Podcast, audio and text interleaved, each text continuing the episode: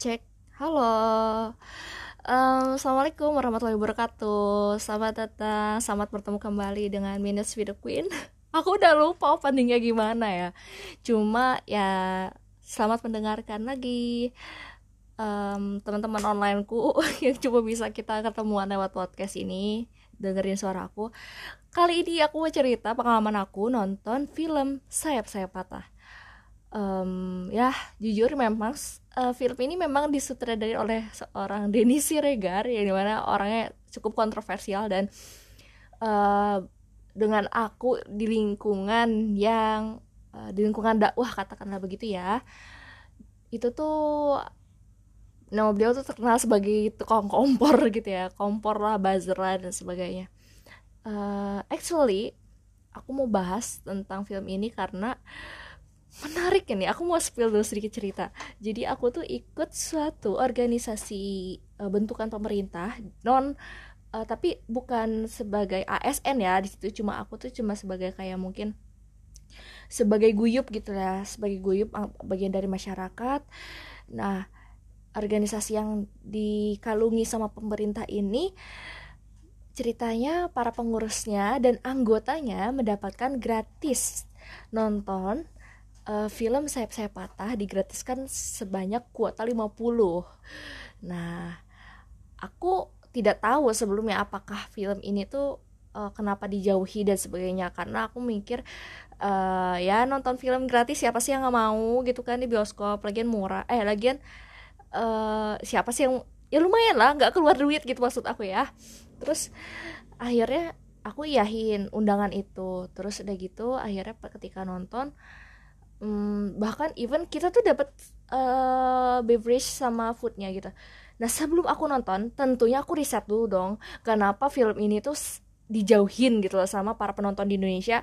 Dan menurut aku memang sebaiknya nggak usah ditonton ya karena ngapa kalau aku pun datang ke bioskop saat itu aku bakal lebih milih nonton mencuri Raden Saleh yang di mana orang-orang lagi viral banget karena ada Iqbal Aga Yunanda cuci mata banget ada Umay gitu kan siapa yang nggak tertarik lebih menonton acting mereka gitu kan. Namun saya saya patah ini kalau bisa dibilang uh, film yang tidak terlalu buruk. Cuma saja uh, ketika aku riset tentang film itu oh ternyata film ini didasari oleh peristiwa uh, tragis yang terjadi di Depok uh, di Mako Brimob yang ada di Depok. Dan di situ memang saat itu uh, terjadi kerusuhan uh, para narapidana yang ditahan uh, melawan polisi hingga terjadi beberapa uh, anggota yang gugur dan sebagainya. Nah, kemudian uh, oh ternyata backstorynya tuh ini gitu. Oke, okay, gitu. Aku ngerti sekarang kenapa uh, Denny Siregar tuh uh, ngambil peristiwa ini sebagai backstory dari film ini. Karena memang narasi yang dibawa sama uh, para elit kan sekarang memerangi radikalisme dan tanda kutip dan terorisme tanda kutip. Dan ya kalau bisa dibilang uh, film ini sukses sebagai propaganda kalau aku bisa dibilang ya. Karena uh, kalau mungkin teman-teman udah bilang ih Div ngapain sih lo nonton film itu? gitu. Udah tahu itu tuh film propaganda. Eh gini loh maksud aku ya kita tuh kali-kali harus melihat dari kedua sisi gitu loh apa sih? Kali aja kita dapat ibro gitu. Apa sih yang mau sebenarnya mau disampaikan sama orang ini? gitu sebagai produsernya yang sama ini memanas-manasi Islam dan seakan-akan tidak mengerti apa-apa di sosial media begitu ya. Tidak mengerti apa maksud dari sunnah gitu. Dan akhirnya uh, ketika aku menonton film ini eh ketika sebelum aku menonton filmnya aku lihat di twitternya kayak ribut banget bahwasanya membuktikan film ini tuh tidak sama sekali mendapat perhatian yang cukup. Uh, banyak teman-teman yang membuktikan bahwa bookingannya di MTix sama di uh, beberapa platform lain gitu ya di, di Tix ID dan di berbagai macam platform itu tuh gak ada yang booking. Literally paling satu dua even waktu itu ada yang cerita aku tuh uh, gue ke sana mau nonton ya sama pacar gue kayak soalnya kayaknya film romantis. Tapi pas tahu bookingannya uh, satu studio dia doang berdua. Saking sepinya tuh film kayak itu. Kenapa sih film ini tuh kayak dijauhin banget? Terus kayak sekalinya ada orderan bookingannya itu ya uh, kayak bener-bener satu row penuh gitu loh. Satu row penuh satu row penuh satu row. Kan itu kayak lebih suspicious kan? Berarti ada dong yang oknum dalam tanda kutip dibayar untuk nobar atau memang uh, satu kampung sengaja nobar gitu ya. Pak Lurah yang ngajak oh ya ayo kita nonton nobar saya saya patah wahai wargaku. Kemudian mereka uh, ngebookingnya bener-bener satu row full atau misalnya kayak kan studio bagi tiga gitu kan bloknya kan. Jadi satu blok full gitu atau enggak satu blok setengah setengahnya itu bener-bener full atas setengah ke tengah gitu tengah ke, ke bawah gitu. Kan dengan bukti-bukti seperti itu kayak kayak sengaja sengaja gitu mereka tuh menuhin biar mendapatkan atensi kayak ih sebenarnya kita tuh banyak loh yang nonton gitu at least biar nggak terlalu mengecewakan lah bagi Denny Siregar ya aku nggak bisa bilang film ini nggak worth untuk ditonton tapi dari segi marketingnya berarti dari segi marketingnya berarti buruk dong Kenapa? Pertama, yang aku ingin tanyakan kenapa film ini rilis ketika terjadi kasus Verdi Sambo? Karena ini sangat-sangat tidak tidak tidak baik gitu ya. Tidak baik sama sekali tidak baik. Ferdi kasus Ferdi Sambo ini sangat-sangat uh, menjelekkan citra di mata um, citra polisi di mata masyarakat. Yang di mana um, ya memang dari dulu kita lebih baik tidak mau punya urusan dengan polisi dan ketika tahu bahwa polisi ini sebenarnya mirip mafia juga gitu. Tidak semuanya polisi ini jajarannya ada beberapa ya seperti mafia kerajaan mafia gitu di dalamnya. Uh, dan masyarakat makin mengiuhkan kan sama polisi ini kayak makin iuh gitu. Terus gue gue bukan orang pakar semiotik gimana ya cuma kayak gue dengan bahasa gue sendiri ketika film ini rilis seakan-akan film ini tuh sebagai hmm, apa apa ya sebagai uh, pelindung gitu sebagai kayak polisi tuh nggak selamanya kamu pandang jahat loh. Kita juga pernah jadi korban gitu ya.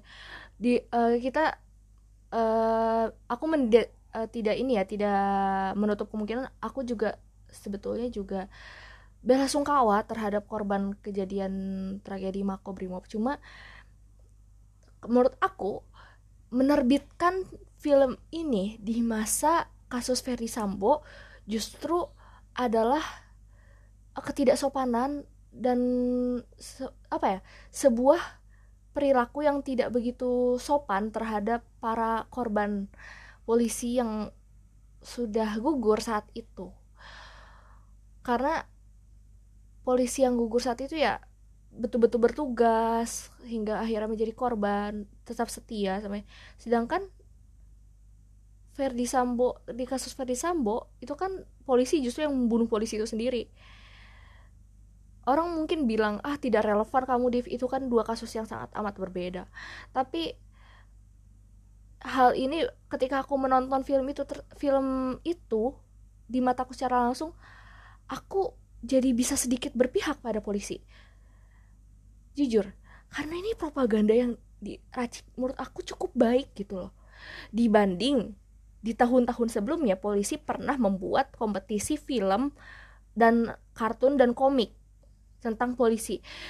Mereka buat sayembara sebegitu besar hadiahnya dan akhirnya para seniman di Indonesia, pegiat seni turut meramaikan lomba tersebut dong dan uh, bertemakan polisi adalah pahlawan bangsa ada, agar memposisikan polisi sebagai uh, di pihak yang selalu didukung masyarakat.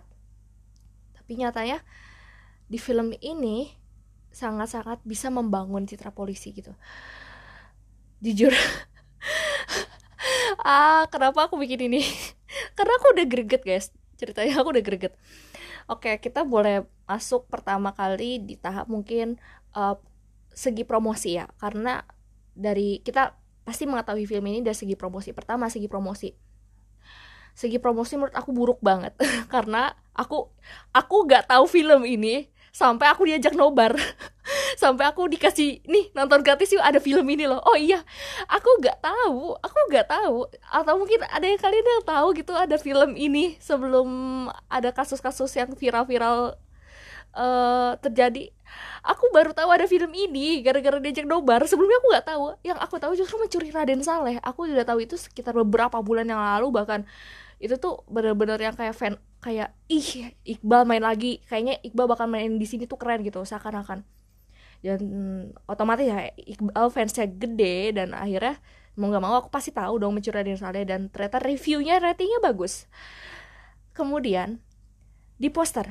Poster dari uh, sayap saya patah ini adalah si Nicholasnya itu uh, sangat romantis gitu ya. Dengan pose yang sangat romantis dengan Ariel Tatum gitu yang di mana justru di film itu romantisnya itu sangat-sangat sedikit sekali. Hanya bener-bener kayak slide-slide aja gitu. Ada sih klimaksnya gitu yang kayak bikin berdebar ada. Cuma itu tuh tidak menjadi adegan penting di dalam film. Dan sisi romantis dan drama dari pasangan suami istri ini tidak menjadi uh, apa ya adegan-adegan adegan romantis mereka tuh bener-bener kayak ya udah penguat aja gitu bukan inti dari ceritanya gitu. Bu bukan hal yang apa ya hal yang hmm, bakal fatal gitu loh kalau misalnya kita cuma tahu mereka suami istri walaupun mereka nggak romantis kita oke okay, gitu. Itu cuma bener-bener pemanis aja gitu loh. Ya makanya aku kayak karena apa? Karena hampir keseluruhan film ini isinya tuh acting thriller act maksudnya action ya action bukan acting action thriller dan gebuk-gebukan tembak-tembakan. Jadi aku bisa bilang kalau kalian yang nonton film ini bersama pasangan kalian dan berharap kalau misalnya film ini bakal bisa meromantiskan kalian sepertinya tidak terlalu gitu ya. Lebih baik kalian cari film lain karena ini nggak nggak nggak bisa bikin romantis gitu. Lebih baik nonton ini lah film horor sekalian gitu. Karena cewek aku lebih ketika nonton ini aku daripada takut ketakutan ah ah ah gitu. Gak, gak kayak gitu. Aku tuh lebih kayak traumatik banget kayak oh my god that's very hurtful thing. Yes. Gitu. Nah kemudian oke. Okay, uh, eh, kita sekarang beralih ke hmm, eh berarti tadi kita udah sepakat bahwasanya menurut aku posternya tidak sesuai dengan isi filmnya gitu loh.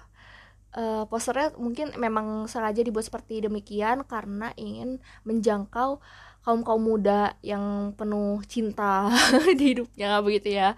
Terus kayak oh my god hidup bersama polisi itu seperti ini gitu. Ya kalau misalnya mungkin film action tapi kalau menurut aku kalau misalnya posternya dibikin action kayak misalnya kayak tahu posternya The Raid? Mungkin itu bakal lebih menarik karena jarang Indonesia ini jarang ngeluarin film action menurut aku. Dan film action terakhir yang aku tonton adalah Gatot Kaca dan menurut aku itu sangat-sangat gagal. Sangat tidak bisa aku nikmati soundnya berantakan dan ya sebagainya lah. Kemudian kita lanjut ke uh, ini ya ceritanya di ceritanya itu adalah si aku lupa ya nama nama oh ya namanya tuh Nani dan Aji. Nani dan Aji ini pasangan suami istri uh, seorang polisi dan ibu per ibu ibu bukan ibu persit apa sih? Ibu bayangkari gak sih? Ya uh, pasangan dari angkatan bersenjata di Indonesia yang tapi si Nadinya ini ibu rumah tangga jadi cuma cukup ibu rumah tangga dan mereka ditugaskan di Surabaya dan saat itu mereka memang sedang mengincar kayak uh, kepala terorisnya gitu loh di Surabaya. Dan dalam keadaan yang hamil si Nani ini uh, didiagnosa kehamilannya tidak baik gitu tidak dalam keadaan 100% sehat karena stres karena ketakutan kalau suaminya tuh bakal uh, meninggal dan sebagainya begitu. Dan akhirnya mereka survive survive survive dan akhirnya set ending gitu. Oke okay, nggak apa-apa. Aku sengaja karena aku tahu kalian mungkin tidak tertarik untuk nonton filmnya atau gimana. Tapi sorry banget nih aku spoiler. Buat kalian yang nggak suka spoiler. Ya nanti aku kasih spoiler erat ya di posternya. Oke. Okay. kemudian uh, ceritanya dikisahkan uh, menurut aku dari awal beberapa menit pertama di film itu justru sangat eye catching menurut aku directingnya rapih banget. Karena siapa menduga gitu ya oke okay, mereka sedang melakukan pengintaian namun tiba-tiba ada seorang dari gembong teroris yang disekap sama si teroris itu sendiri. Jadi ada tiga orang. Dan kan itu mengagetkan ya kok tiba-tiba tadinya temen ngobrol bareng tiba-tiba mereka menyekap temannya sendiri. Itu kan menimbulkan tanda tanya dan membuat penonton memberi fokus lebih kepada film itu. Kemudian um, ada ya, si pemeran teroris ini ceritanya si Iwake.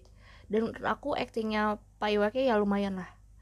Dan saat itu kita lanjut ke scene yang sangat-sangat aku kunci di situ karena ini sangat kode begitu ya. Menurut aku ini sangat kode begitu. Um, ada satu scene di mana Nicholas bilang ke si Ariel uh, eh ke bukan ke Ariel mereka cerita kayak main origami origami yang ngomong-ngomong gitu loh origami origami ngomong. Terus aku bil uh, si Nicholas bilang kayak uh, biarkan ayah yang membasmi kejahatan nak di luar sana. Uh, kayak itu aku juga mau seperti ayah kata si anak di origaminya itu. Terus uh, bilang kamu mau seperti ayah kamu harus rajin belajar uh, rajin sekolah sayang sama ibumu dan sebagai dan jarang jajan kata ayahnya jangan jarang jajan. Tapi aku suka ote-ote kata kata anak kecil yang di origami itu. Itu jadi kayak origami yang dibentuk lipatan gitu loh yang bisa ngomong kalian tau lah kan. Terus akhirnya tiba-tiba ada suara Sri uh, au gitu. Apa itu ayah? Uh, nak kamu di sini gitu. Aku uh, biar ayah yang membasmi serigala putih itu. Nah apakah serigala putih ini memang uh, kode gitu ya bagi titik teroris gitu? Maksudnya bagi bagi person bagi people yang dianggap teroris di film itu? Atau bagaimana? Kata aku tapi kenapa harus serigala putih begitu um, menurut aku kenapa sih gitu ada beberapa Easter egg yang aku coba pahami gitu di film ini kemudian di film ini diceritakan bahwa misalnya terorisnya ini uh, menganggap mengebomkan diri adalah jalan menuju surga. Akhirnya yang paling tragis adalah ketika si Roshid anggota teroris yang baru dia muda. Uh, ketika diketahui bahwasanya dia punya keponakan perempuan akhirnya keponakannya yang dikorbankan untuk uh, bom bunuh diri di salah satu uh, ini apa di salah satu kantor polisi di Surabaya. Padahal dan Roshid dengan teganya melakukan itu dia ya udah seakan-akan itu tuh nggak terjadi apa-apa gitu. Nah ingat Roshid uh, aku ingat masih ingat dialognya untung masih ingat ya. Ingat Roshid uh, tujuan kita yang sesungguhnya adalah surga. Nah dari perspektif aku sendiri sebagai muslim yang insya Allah aku mau taat dan taat sebetulnya tidak ada ajaran yang seperti itu di dalam agama Islam. Membunuh itu sangat-sangat dosa besar gitu. Dan dalam membunuh itu hanya dibolehkan dalam keadaan perang. Dan itulah yang kayak ah kok bisa sih kayak ada orang dengan pikiran seperti itu? Tapi mungkin memang ada guys. Jadi uh, aku aku speechless gitu kayak ketika kok bisa ada ada orang dengan pikiran seperti ini? Jahat sekali gitu. Dan menurut aku aku dan teman-temanku dan barisanku yang ada di uh, aku kenal saat ini ulama-ulama mereka nggak seperti itu mereka nggak seperti itu. Dan maksudnya gini kalau misalnya Denny Siregar sering menyerang para ulama kita gitu ya dengan dalih uh, kita memiliki pikiran dan menstereotipkan uh, kita para kawan-kawan di dunia dakwah di majelis-majelis mana pun di Indonesia dengan para ulama bila Denny Siregar menstereotipkan kita dengan teroris yang ada sosok di film itu aku akui itu salah besar. Dan itu tuh sama sekali tidak make sense dan nggak ada kemiripannya sama sekali. Karena tidak ada ajarannya. Even pondok-pondok pesantren nggak ada nggak ada yang ngajarin kayak gitu nggak ada. Dan pikiran jahat seperti itu tuh mungkin hanya diluncurkan oleh orang-orang yang memang aslinya jahat gitu. Kemudian tertangkaplah salah satu uh, anggota teroris yang, dis yang disebutkan namanya Murad. Si Murad ini akhirnya ketika diinterogasi nyepil lah dia nyepil informasi tentang gembong terorisnya dia akhirnya ketangkep si gembong kepala ini kalau nggak salah dikasih julukan Leon Leonnya ini akhirnya ketangkep dan dimasukkan ke sel yang notabene ini juga salahnya gitu. Menurut aku kenapa di sel itu tuh semuanya tuh mantan teroris gitu? Jadi itu tuh dalamnya napi teroris semua di dalamnya. Ya gimana enggak inilah maksudnya gimana enggak gembar-gembor kalau misalnya mereka ngelihat ketuanya mereka ditahan gitu kan. Ketuanya mereka masuk karena maksudnya udah ditangkap. Justru itu yang lebih berbahaya adalah ketika si Leon uh, menggerakkan kekuatan dia untuk menggerakkan masa para narapidana di sel. Dan yang aku ngeri gitu ya aku cuma aku tangkap cuma beberapa poin saja gitu. Uh, si Leon ini ketika ketemu Murat di uh, rutan itu si Leon nabok lah nabok si Murat. Terus nanya sampai keimanan kamu cuma sampai situ aja kayak itu baru diuji sedikit uh, apa namanya baru diuji sedikit dengan ujian interogasi kamu sudah berani membocorkan informasi. Kalau keimananmu kuat kamu seharusnya tutup mulut. Aku diam speechless gitu. Nggak gitu. Ya ampun maksud aku kami nggak gitu. Dini Siregar tuh maksud aku gini loh. Kalau kamu mau nyamain sosok-sosok muslim di Indonesia yang ber, yang berusaha untuk gamisan, untuk cadaran, berusaha untuk majelisan. Kalau kalian menyamakan kami dengan orang-orang dengan pikiran sejahat itu, sepertinya tidak. Tidak sama sekali kita kita tidak kenal mereka tuh siapa gitu. Parah sekali gitu. Ketika ya itu tidak masuk akal bagiku. Kemudian akhirnya si Roshid ketika ditangkap ko kooperatif lah dia uh, Rashid ini sikapnya kooperatif. Dan akhirnya dia ketemu sama salah satu napi katakanlah aku lupa namanya ya katakanlah si Joko gitu ya. Uh, yang nganterin si Rashid ke sel dia itu adalah Bugendis Bugendis ini polwan yang baik hati. Dan uh, Joko nih bilang ke Rashid Joko nih bilang ke Rashid kalau misalnya um, Bugendis itu baik hati. Kalau nggak ada beliau aku mungkin udah mati gitu. Gimana? Soalnya uh, saya dulu pernah kayak dihajar habis-habisan sama narapidana yang lain. Uh, dan mereka mengata-ngatai saya kalau uh, ketika saya habis interogasi saya nyepil dan saya dikata-katai lah katanya keimanan kamu tuh lemah sekali gitu. Akhirnya dihajar. Pertama gini ya kalau orang-orang itu betul taat betul mempelajari Islam sesuai syariat mereka tidak akan membenarkan memukul satu sama lain membenci satu sama lain. Dan itu tuh hal-hal yang sangat brutal yang gak mungkin ada di ajaran Islam. Gak ada kayak gitu tuh. Kemudian uh, apa namanya akhirnya ketika dilerai sama Bu Gendis akhirnya si Joko ini akhirnya selamat dan bisa uh, hidup di sel dengan damai gitu tanpa digangguin napi-napi yang lain. Akhirnya si Joko ini selnya dipindah. Nggak bareng sama uh, nggak satu blok gitu ya nggak satu blok sama napi uh, narapidana si ini yang lain apa ya teroris yang lain. Walaupun dia juga mantan anggota terorisme.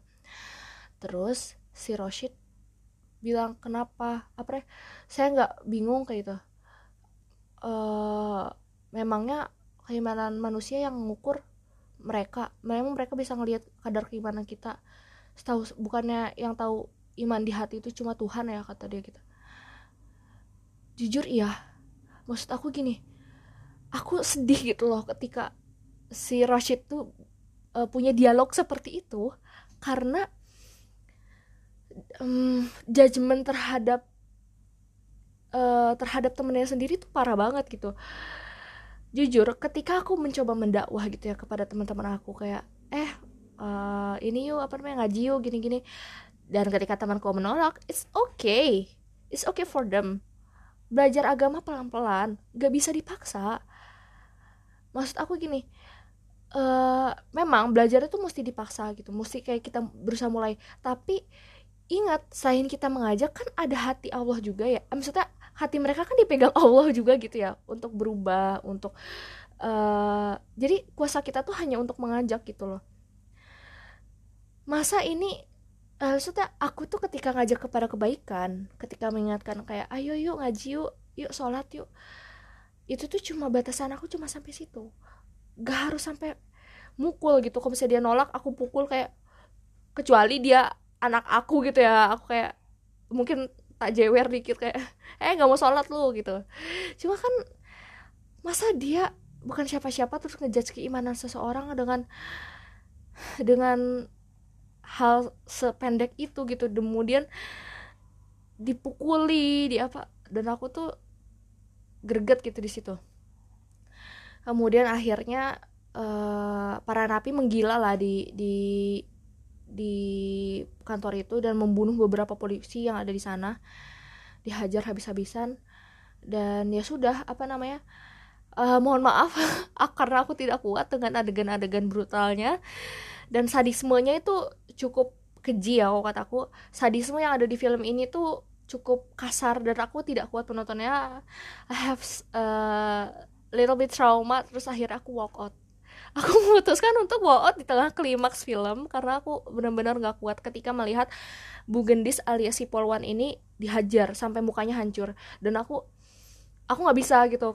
Mungkin kalau misalnya yang dihajar laki-laki aku masih kuat di film untuk nonton film tapi ketika aku lihat Polwan yang harus dihajar aku nggak bisa lihat perempuan dihajar sampai kayak gitu. Aduh aku mau nangis. Nah jujur dari cerita yang aku sampaikan mungkin ke kalian aku akui ini kisah yang sangat bagus. Kisahnya rapi.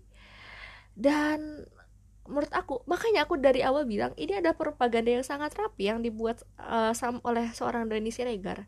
Tapi salah. Salahnya apa? Ketika dia sama ini berpihak uh, uh, untuk memutuskan eh berpihak untuk memusuhi gitu ya para ulama, para pegiat dakwah, para pemimpin-pemimpin majelis. Dia memusuhi terus menerus melalui cuit-cuitannya dia di Twitter, di Facebook, selalu menyakiti hati umat Islam. Kemudian ketika dia membuat film ini seakan-akan Denny Siregar menyamakan uh, para umat muslim di Indonesia dengan mereka dengan orang-orang jahat yang ada di film itu dan aku sangat tidak setuju begitu. Aku sangat tidak setuju. Makanya kalau nonton film ini lebih baik kamu ngaji dulu. Lebih baik kamu ngerasain dulu gimana rasanya tinggal uh, bersama orang-orang dakwah gimana rasanya uh, berkegiatan sama orang-orang yang tidak wah dan kamu bandingkan apakah vibes yang diajarkan itu sama dengan yang di film atau tidak? Menurut aku ini sangat jauh berbeda dan tidak ada sama sekali apa pun yang yang yang di situ gitu. Dan satu lagi kalaupun kalaupun Denny Siregar mengkhususkan uh, untuk menyerang HTI dengan film ini menurut aku dia gagal. Pertama di film itu dikisahkan si tim terorisnya ini uh, ngepakin kitab ini kitab uh, yang jilid kesekian ini kitab ini jangan lupa belajar. Udah pulang kajian gitu-gitu bahasanya. Tapi kitab yang disorot sama sekali nggak ada kitabnya anggota HT karena aku tahu kitab yang anggota HT itu apa. Dan lebih baik tidak usah aku sebutkan ya teman-teman semua. Uh, ya sebetulnya kitab itu biasa biasa nggak ada isu terorisme sama sekali gitu ya. Nggak ada. Dan untungnya Denny Siregar tidak tahu apa-apa. Begitulah. Itu yang pertama. Terus yang kedua uh, kalaupun Dennis Regar ingin mempresisikan orang-orang HTI di dalam film ini sayangnya anggota HTI justru sangat teman lembut bun. Anggota HTI itu orangnya baik-baik hati sekali sama saya. Uh, ya saya tahu ya beberapa. Walaupun mereka sekarang sudah di band gitu ya. Begitulah maksud aku. Even aku mengenal orang-orang sana tuh tidak ada yang seperti distereotipkan di film itu teroris. Tidak ada. Mereka tuh pure pure evil gitu kalau menurut aku. Yang pertama eh itu yang kedua. Nah kemudian kita bisa lanjut mungkin ke suara atau musik ya. Kalau musik uh, sebetulnya bagus. Apa namanya? Uh, pemilihan sound effect ya itu bisa sangat-sangat apa ya bisa ada yang ganti gitu. Waktu itu ada yang sinnya deg-degan ada yang sinnya romantis itu ganti-gantian deg-deg-deg-deg cuma walaupun mungkin dia ingin menyajikan suatu adegan suatu scene yang antitesis tapi menurut aku it's okay. Tapi secara teknis nggak nyaman karena beberapa suara itu terlalu crisp dan mungkin sangat menutupi mm, suara dialognya dan itu sering kali terjadi. Jadi kadang-kadang hah hah lu ngomong apa? gitu. Aktrisnya lu ngomong apa? Gitu. Terus uh, kalau yang nonton ini mending hati-hati karena ada adegan yang nggak senonoh sebetulnya. Tapi tidak nggak diunjukin ya nggak diunjukin secara uh, terbuka. Cuma menurut aku ya itu nggak pantas untuk ditonton ya. Terus ya mirip-mirip 18 plus lah terus kemudian um, logis adegan waktu itu ada satu satu adegan yang menurut aku nggak logis itu pas apa ya?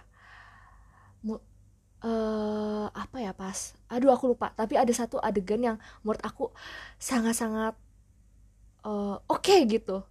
Jadi pasca bom yang di Surabaya uh, si Nani si ibu hamil ini kan selalu stres ya dia selalu panik kayak Hah, gitu deg-degan terus gitu. Nah ketika di luar ada anak-anak main petasan dia lagi nangis di dalam karena suaminya belum pulang.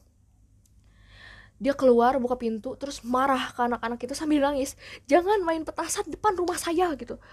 Karena suara petasan kan ledakan kan. Terus ibu-ibu langsung narik-narik si anak-anak ini tuh kayak oh my god it's very traumatic thing gitu jujur ya punya trauma itu sedih loh. Maksudnya kayak takut punya trauma itu nggak nyaman. Dan rasanya tuh rasanya kayak mau mati tuh nggak? Keinget mati terus kalau kalau trauma tuh kayak gitu tuh. Ya uh, kemudian dari sisi logis apalagi ya?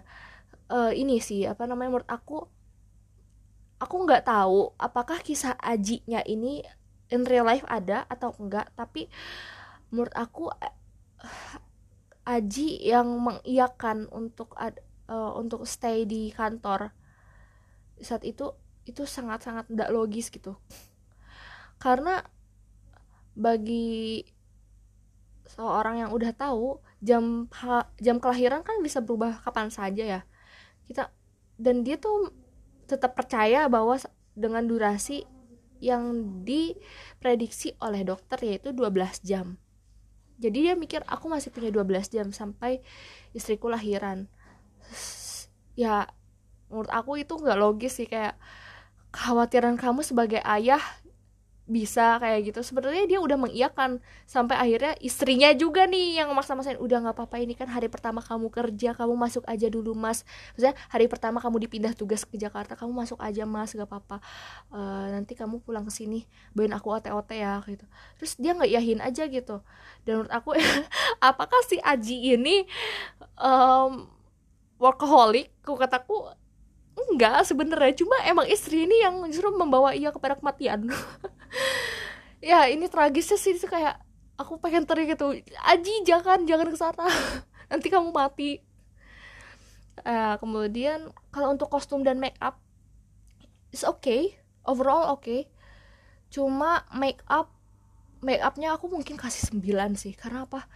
Karena kebrutalan setelah luka-lukanya itu benar-benar mirip real banget. Itu kayak orang benar-benar luka dan ngeri cuy. Aku aku makanya walk out itu karena aku ngelihat luka-luka itu yang gak wajar. Gak wajar banget. Jadi akhirnya aku aku itu keren banget. Maksudnya sampai aku aku tuh walk out bukan karena ah Denny Siregar. Nggak gitu. Tapi aku walk out tuh karena aku nggak kuat lihat luka yang semengerikan itu. Dan ini berarti makeup artisnya keren sih. Ya udah ya at least ada sedikit uh, kebagusan lah. Dan mm, menurut aku apakah lebih baik ditonton film ini? Menurut aku mending cari film lain ya. Menurut aku mending cari film lain karena film ini sangat-sangat uh, bisa membuat propaganda bagi orang-orang yang uh, tidak dekat dengan dakwah dengan umat.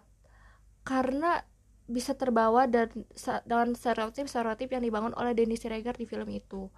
Aku tidak mengatakan Denny Siregar ini kayak orang yang seberbahaya itu siapa lah Denny Siregar. Cuma ya uh, menurut aku filmnya oke okay, tapi sebaiknya pilih film lain aja yang lebih seru. Ada mencuri Raden Saleh. Ya begitulah mungkin dengan podcastku yang mungkin terama ini ya 35 menit. Thank you for listening me. Uh, kalian semua sehat selalu jaga kesehatan selalu semangat. Uh, dan apa lagi ya? Dan selalu semangat jalani kehidupan kalian. Thank you for listening me. See you next time. Assalamualaikum warahmatullahi wabarakatuh